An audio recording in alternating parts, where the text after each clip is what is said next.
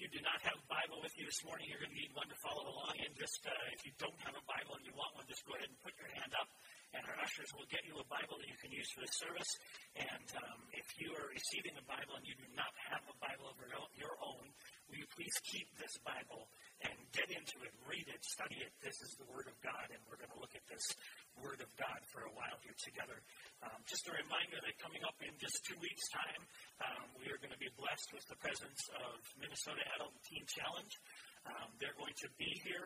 Look for details in your bulletin about what to bring because we celebrate here with them. We do a big lunch that they really, really appreciate, that they uh, that they hear about. Um, we do have a reputation at Teen Challenge and it's a good one. Um, I was there just a couple of weeks ago. I got to go to Minnesota Teen Challenge and speak in their chapel service to all of their residents there, and um, it was a real delight. It's just so encouraging to see God bring hope into the lives of those who are going through uh, addiction issues and that kind of thing. Um, there's so much that he does there through that ministry, and I, I really want us to be as supportive as we possibly can. So keep that uh, on your calendar in two weeks. Come, be ready to, to come with food and be ready to really come around uh, those who are going through the Teen Challenge program and encourage them greatly. Uh, we get to do that together, and that's a, that's a great thing. Um, what Mike and Lee have just done here in dedicating Bryn to the Lord is such a great starting point for our message this morning.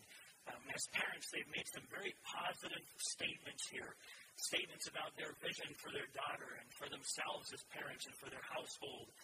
Um, through the dedication of their child, they've also dedicated themselves to being the parents that God desires them to be. Uh, this is no small thing when we dedicate our children. It really is not.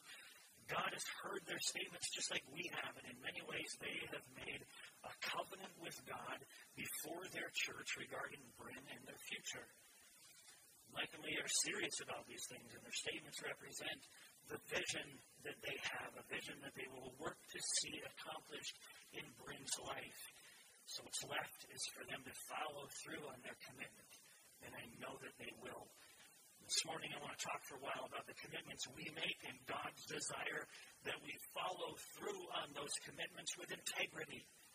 So let's get into God's Word and see what He has to say about our words and how those words represent our commitments. So turn in, turn to, to Matthew chapter 5 in your Bibles.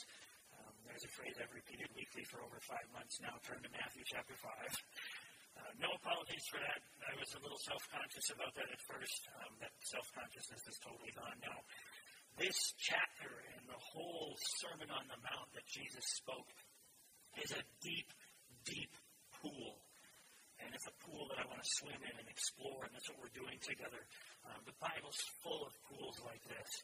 After this message, we're going to leave the Sermon on the Mount for a little while. We have some different things going on between now and the end of the year, um, but we'll come back to Jesus' words again in January and pick up where we left off. Um, feel free to read ahead a few verses during that time if you want to. One of the great things that I've discovered as we've explored this sermon is the evidence that exists of Jesus' devotion to his Father's laws. As we've dissected each topic that Jesus tackled in Matthew 5, we've seen how he takes the minds of his listeners back to God's original design and intent. And this has brought meaning to Jesus' statements earlier in the chapter about having come to fulfill God's laws, not to do away with it. He's spending a considerable amount of time here reestablishing God's laws rather than replacing them or doing away with them. And, and we saw that last week. Jesus didn't introduce a new heavenly standard on divorce. He went right back to God's original declaration and set that declaration firmly in the minds of his listeners. We can see him do this over and over again in the Sermon on the Mount. Here, more than anywhere else that I've looked recently, we can see that balance between law and grace in the words of Jesus Christ. And the church has struggled with this balance for a long time. Um, at points, the church has been too legalistic, emphasizing the law side of God's word. And at other points, the church has put too much emphasis on the side of grace making it appear as if Jesus came to do away with God's laws altogether. But again, this morning you'll hear Jesus take something that his Father established long ago, rebuke the ways in which his Father's words have been distorted, reestablish those words, and then add his own authority as he guides the heart of man into the transformation that ought to be taking place in them. My desire is to, to maintain that balance as your pastor in my teaching role here my intention, my prayer is to shine a light on God's standard while also revealing to you the grace that God demonstrates to us as we struggle to maintain His standard. All along, I want to be a reminder to you that it is God's Spirit at work in us to transform us into the likeness of His Son, Jesus Christ. This is not about us being good people. It's about us surrendering to that transforming work of the Holy Spirit, God's Spirit, in us. So the last two Sundays we spent time on the issue of divorce. Uh, and I appreciate the continued dialogue that resulted. Um, thank you for that. I, I don't have all the answers, so let's continue to process these things together, and I'll share as I grow in my understanding. And last week I shared a lot of new perspective with you. I'm praying that we're all growing this way and are able to talk about how we're growing, what we're learning. Jesus talked about divorce in Matthew 5, 31 and 32.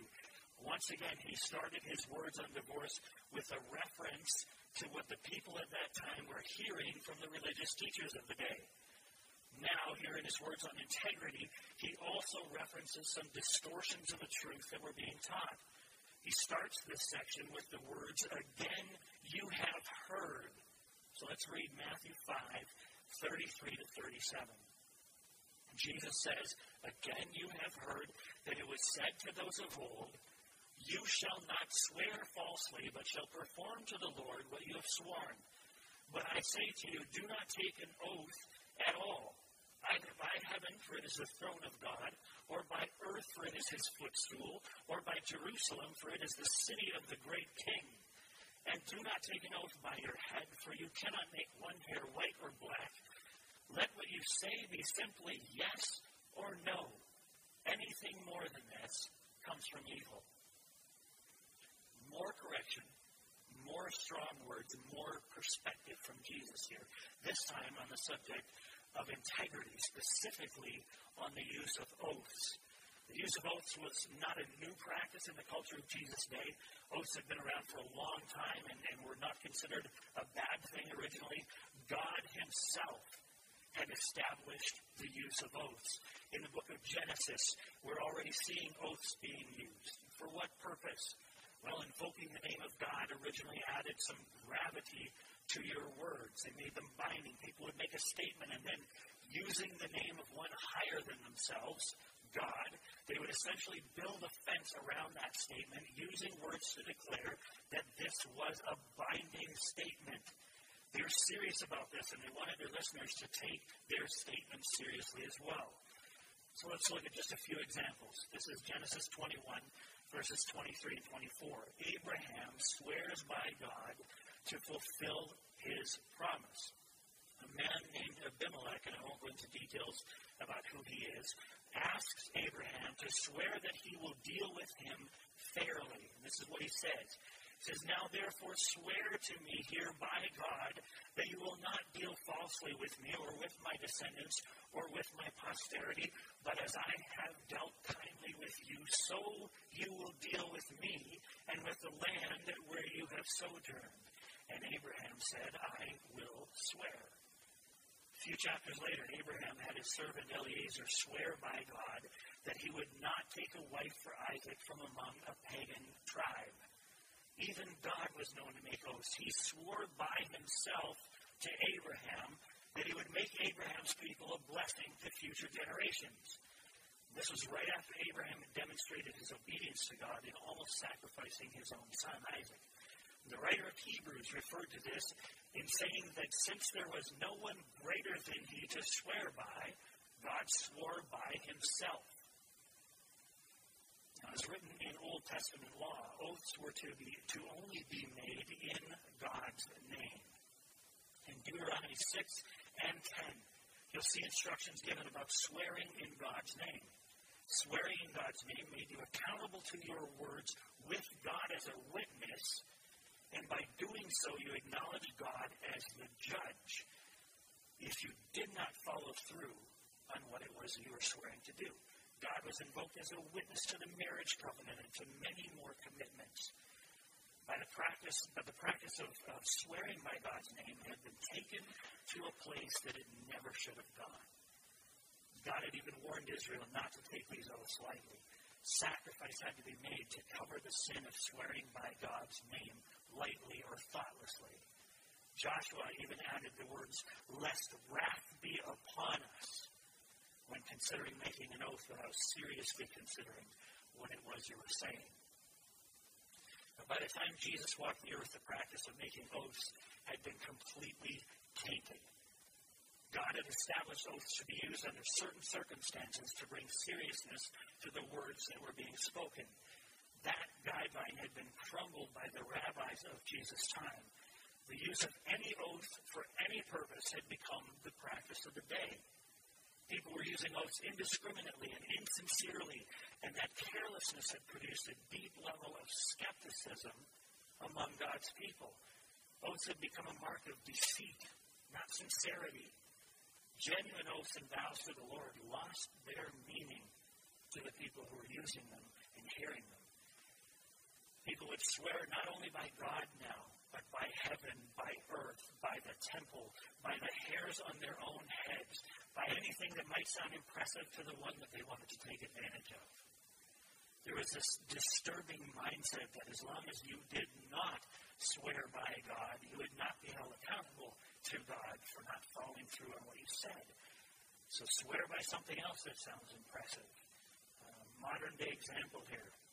I swear on my mother's grave. Not so far removed from the people of Jesus' time, are we? Oaths were no longer made for only valid purposes, and they were no longer made on valid sources. The whole idea of oaths had been destroyed. So Jesus had something to say on the issue. And he has something to say to us, too, because this is, again, a very relevant topic for this day. And I'll show you how. Note that Jesus did not simply restate God's commands on how to properly make an oath. It's not what he did. It wasn't the way in which oaths were made that concerned Jesus. There didn't seem to be any way back from the, the mess that had resulted as a result of the, the abuse of oaths. Jesus instead, once again, went straight for the heart of the matter. He said, Do not take an oath at all. Just stop it. Stop swearing by things and people. Stop swearing, period. It's interesting that as Christians in this day and age, we, we still aren't taking him seriously on this. In our nation, founded on biblical principles, we still maintain the practice of swearing on the Bible in court. As individuals, there seems to be this need in us to convince people that we're telling the truth by swearing that we are. Jesus said, just stop it. Stop. He even went so far as to say that carrying on in this kind of swearing is evil. He said anything more than an honest yes or no comes from evil, and the last few words can also be read as comes from the evil one. The oaths were not the issue. Jesus wasn't correcting the use of oaths. He was challenging the issue of integrity even to the point of now moving oaths from being something that God established to now being something that the devil used for his own purposes.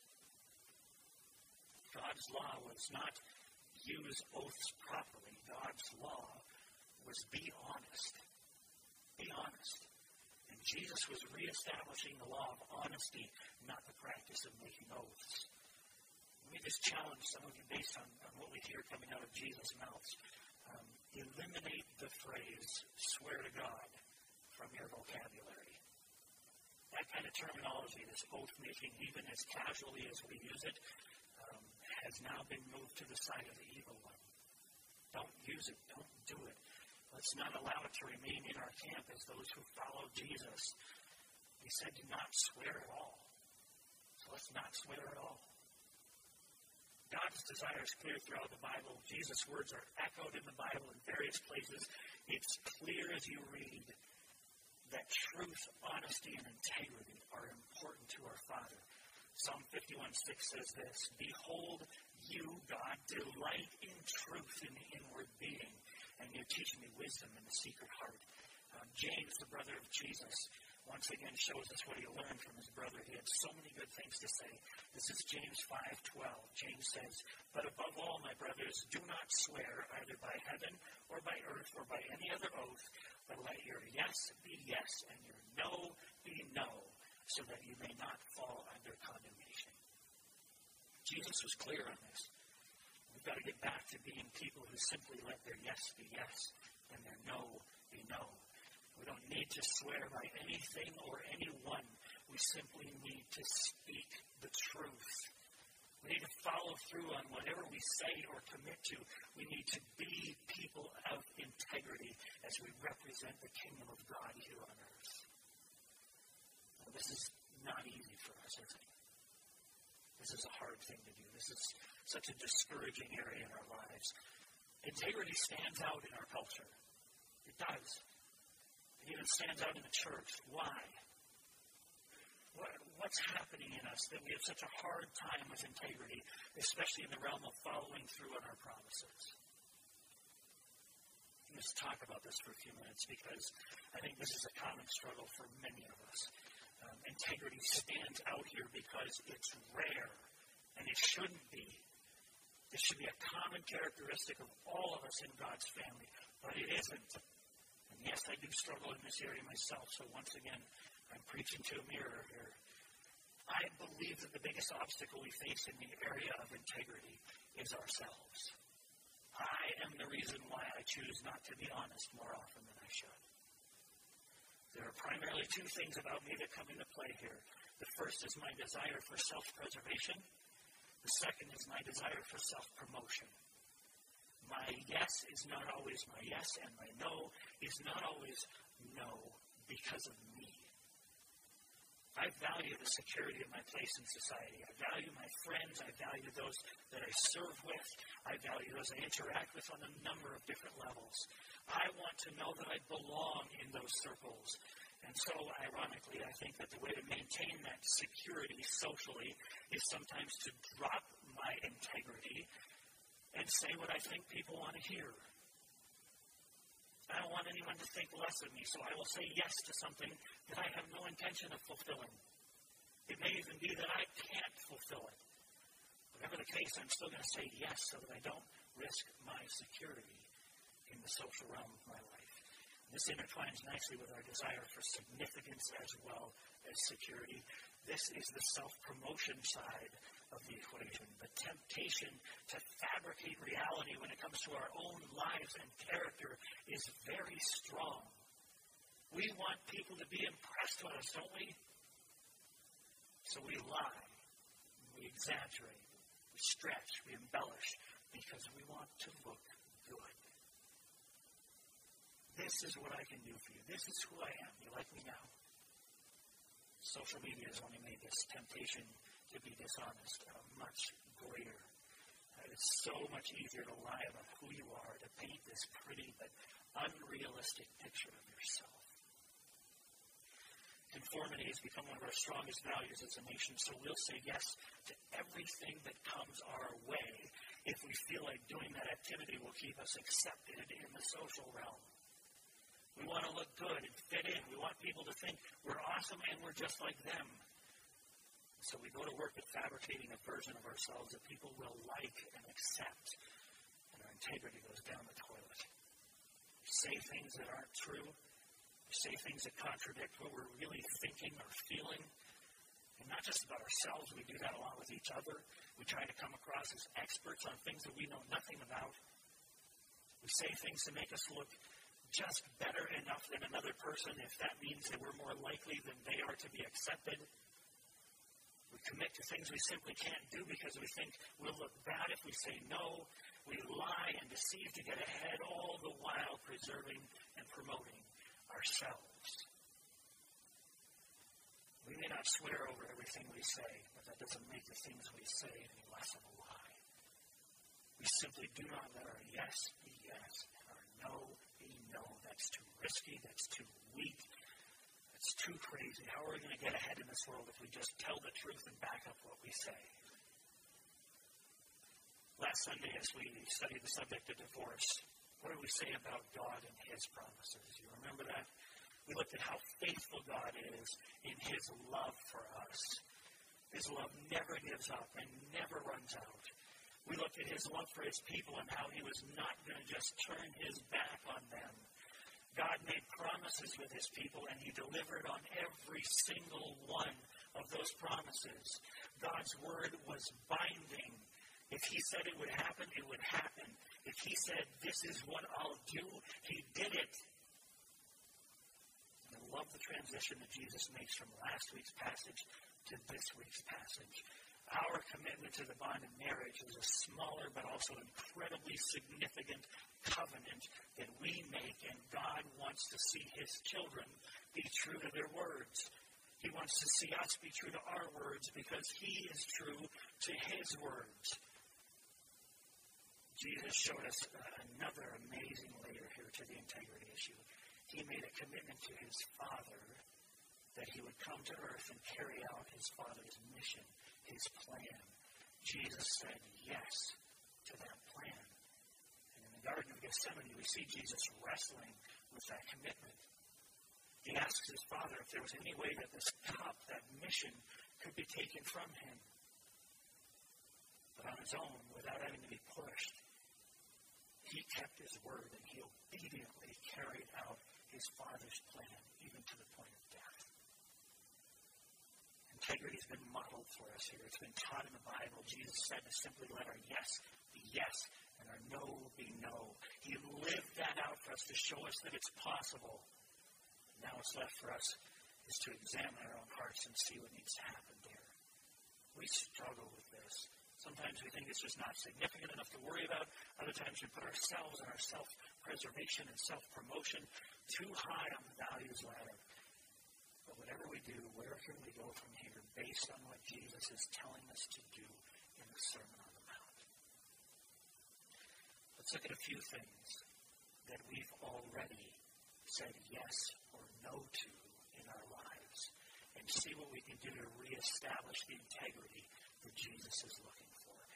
This is an idea that came to me as I was studying for this message. I was seeking a direction to take this because I know that the, the oath issue Jesus was addressing is, is not really highly relevant to us as a church.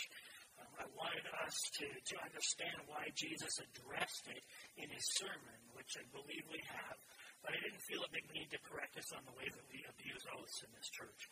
Um, not a huge issue for Chapel Hill Church. But Jesus ended this part of his message with one of the simplest things that he said, but one of the hardest things that we've heard. In verse 37, he says this Let what you say be simply yes or no. Anything more than this comes from evil. Again, the end of that verse can also be read, comes from the evil one. This refers, of course, to the father of lies, Satan himself. Please remember that truth is central to the character of God and God's children. The fall of man had its roots in a lie, and it's been a dominant sin on this planet ever since. Our lives, as those who are no longer of this world, are to be characterized by truth by honesty, by integrity. So, how's that going for us? This is what I've been wrestling with this week. Um, I'm generally a, a pretty honest person. I don't lie very often. I generally tell the truth. Sometimes that's hard. And I'm growing and having the courage to tell the truth, to speak the truth in love, especially. But I want to narrow this down for a few minutes. Jesus was specifically talking about commitment and integrity here. He talked about our yeses and our nos. So that's where I want to focus as we wrap things up in time together this morning. I want you to think about the yes statements that you've made in life. Think about the yes statements that you've made during your life. The most important yes you've said to someone is the yes you said to Jesus. I said yes to Jesus, and I said yes to following. him. What does that mean? Remember what we talked about last Sunday? We talked about the love that God has for his people. We talked about a love that doesn't give up, a love that doesn't run out. We talked about our Father's indescribable commitment to us. He said yes to us. He stood by his word. His love will never give up on us. So, what did our yes to him mean? Are we following him? Are we committed to him? Has our love for him remained steadfast? We said yes to Jesus. Did our yes mean yes? We also said yes to our spouses. You remember that day? I wonder how many of us can remember just what it was that we vowed to our spouses at the altar. What did your yes mean to your wife, men? Women, what did your yes mean to your husband? Committed to love them through good times and bad, and for the rest of our lives, we committed to support each other and to be there for each other always. So did your yes mean yes? How well are we following through on the commitment that we made in marriage? Do our marriages reflect the kind of devotion that God has to us? We said yes to our friendships. We may not have made some kind of formal statement to our friends, but we entered into relationship with them. We said yes to loving each other, to bearing each other's burdens, to praying for each other, to holding each other accountable, to forgiving each other, to laying down our lives for each other. What do our yeses look like when we drop the ball in our friendships? We said yes to our jobs. We committed to a job description. Does our yes still mean yes? Are we fulfilling our work responsibilities as if we were working directly for God in that job? When we said yes to Jesus, we said yes to being the light of the world. Is our yes still yes in our neighborhoods, in our workplaces, in our schools? Did our yes mean anything, or were we just going for the salvation part of following Jesus? Does our yes mean yes in the ministries in which we serve here in the church? Jesus said, Let your yes be yes and your no be no. Talked about some yeses that we've made. Let's talk about a couple of critical no's that we've also made. When we made the decision to follow Jesus, we said no to the world, didn't we? Paul wrote in Romans 12, 2, that we are no longer, we are to no longer be conformed to the world and its values. When we said yes to Jesus, we said no to the world. So what does that no mean? Does it still mean no? Are we really rejecting the world and the temporary things of this world? How well are we following through with our no? Jesus said that if any man wants to follow him, he needs to first deny himself and take up his cross, and then he can follow him. We said no to ourselves. We said that we would remove ourselves from the center and put God there. We said no to ourselves, that we would die to ourselves. So does our no mean no? Or is our self preservation and self promotion still at the center of our lives? This is where we start in bringing back integrity into our character. We can set our resolve to being more honest in the future, but honestly to believe that we have an opportunity before us that we should not and cannot ignore. We have made many yes and no statements in our lives. We made commitments to some long term things and people, even to some eternal ones. That's where I think we need to start. Start there. My yes to God needs to be revisited. My yes to my wife needs to be revisited. My yes to this ministry needs to be revisited. My no to the world needs to be revisited. revisited. My no to myself needs to be revisited. How about you? Does your yes mean yes? And does your no mean no? Start with the ones that you've already stated. Then watch rest of your yeses and nos begin to fall into place. I guarantee you it'll change things moving forward. Let your yes be yes and your no be no. Anything more than this comes from the evil one.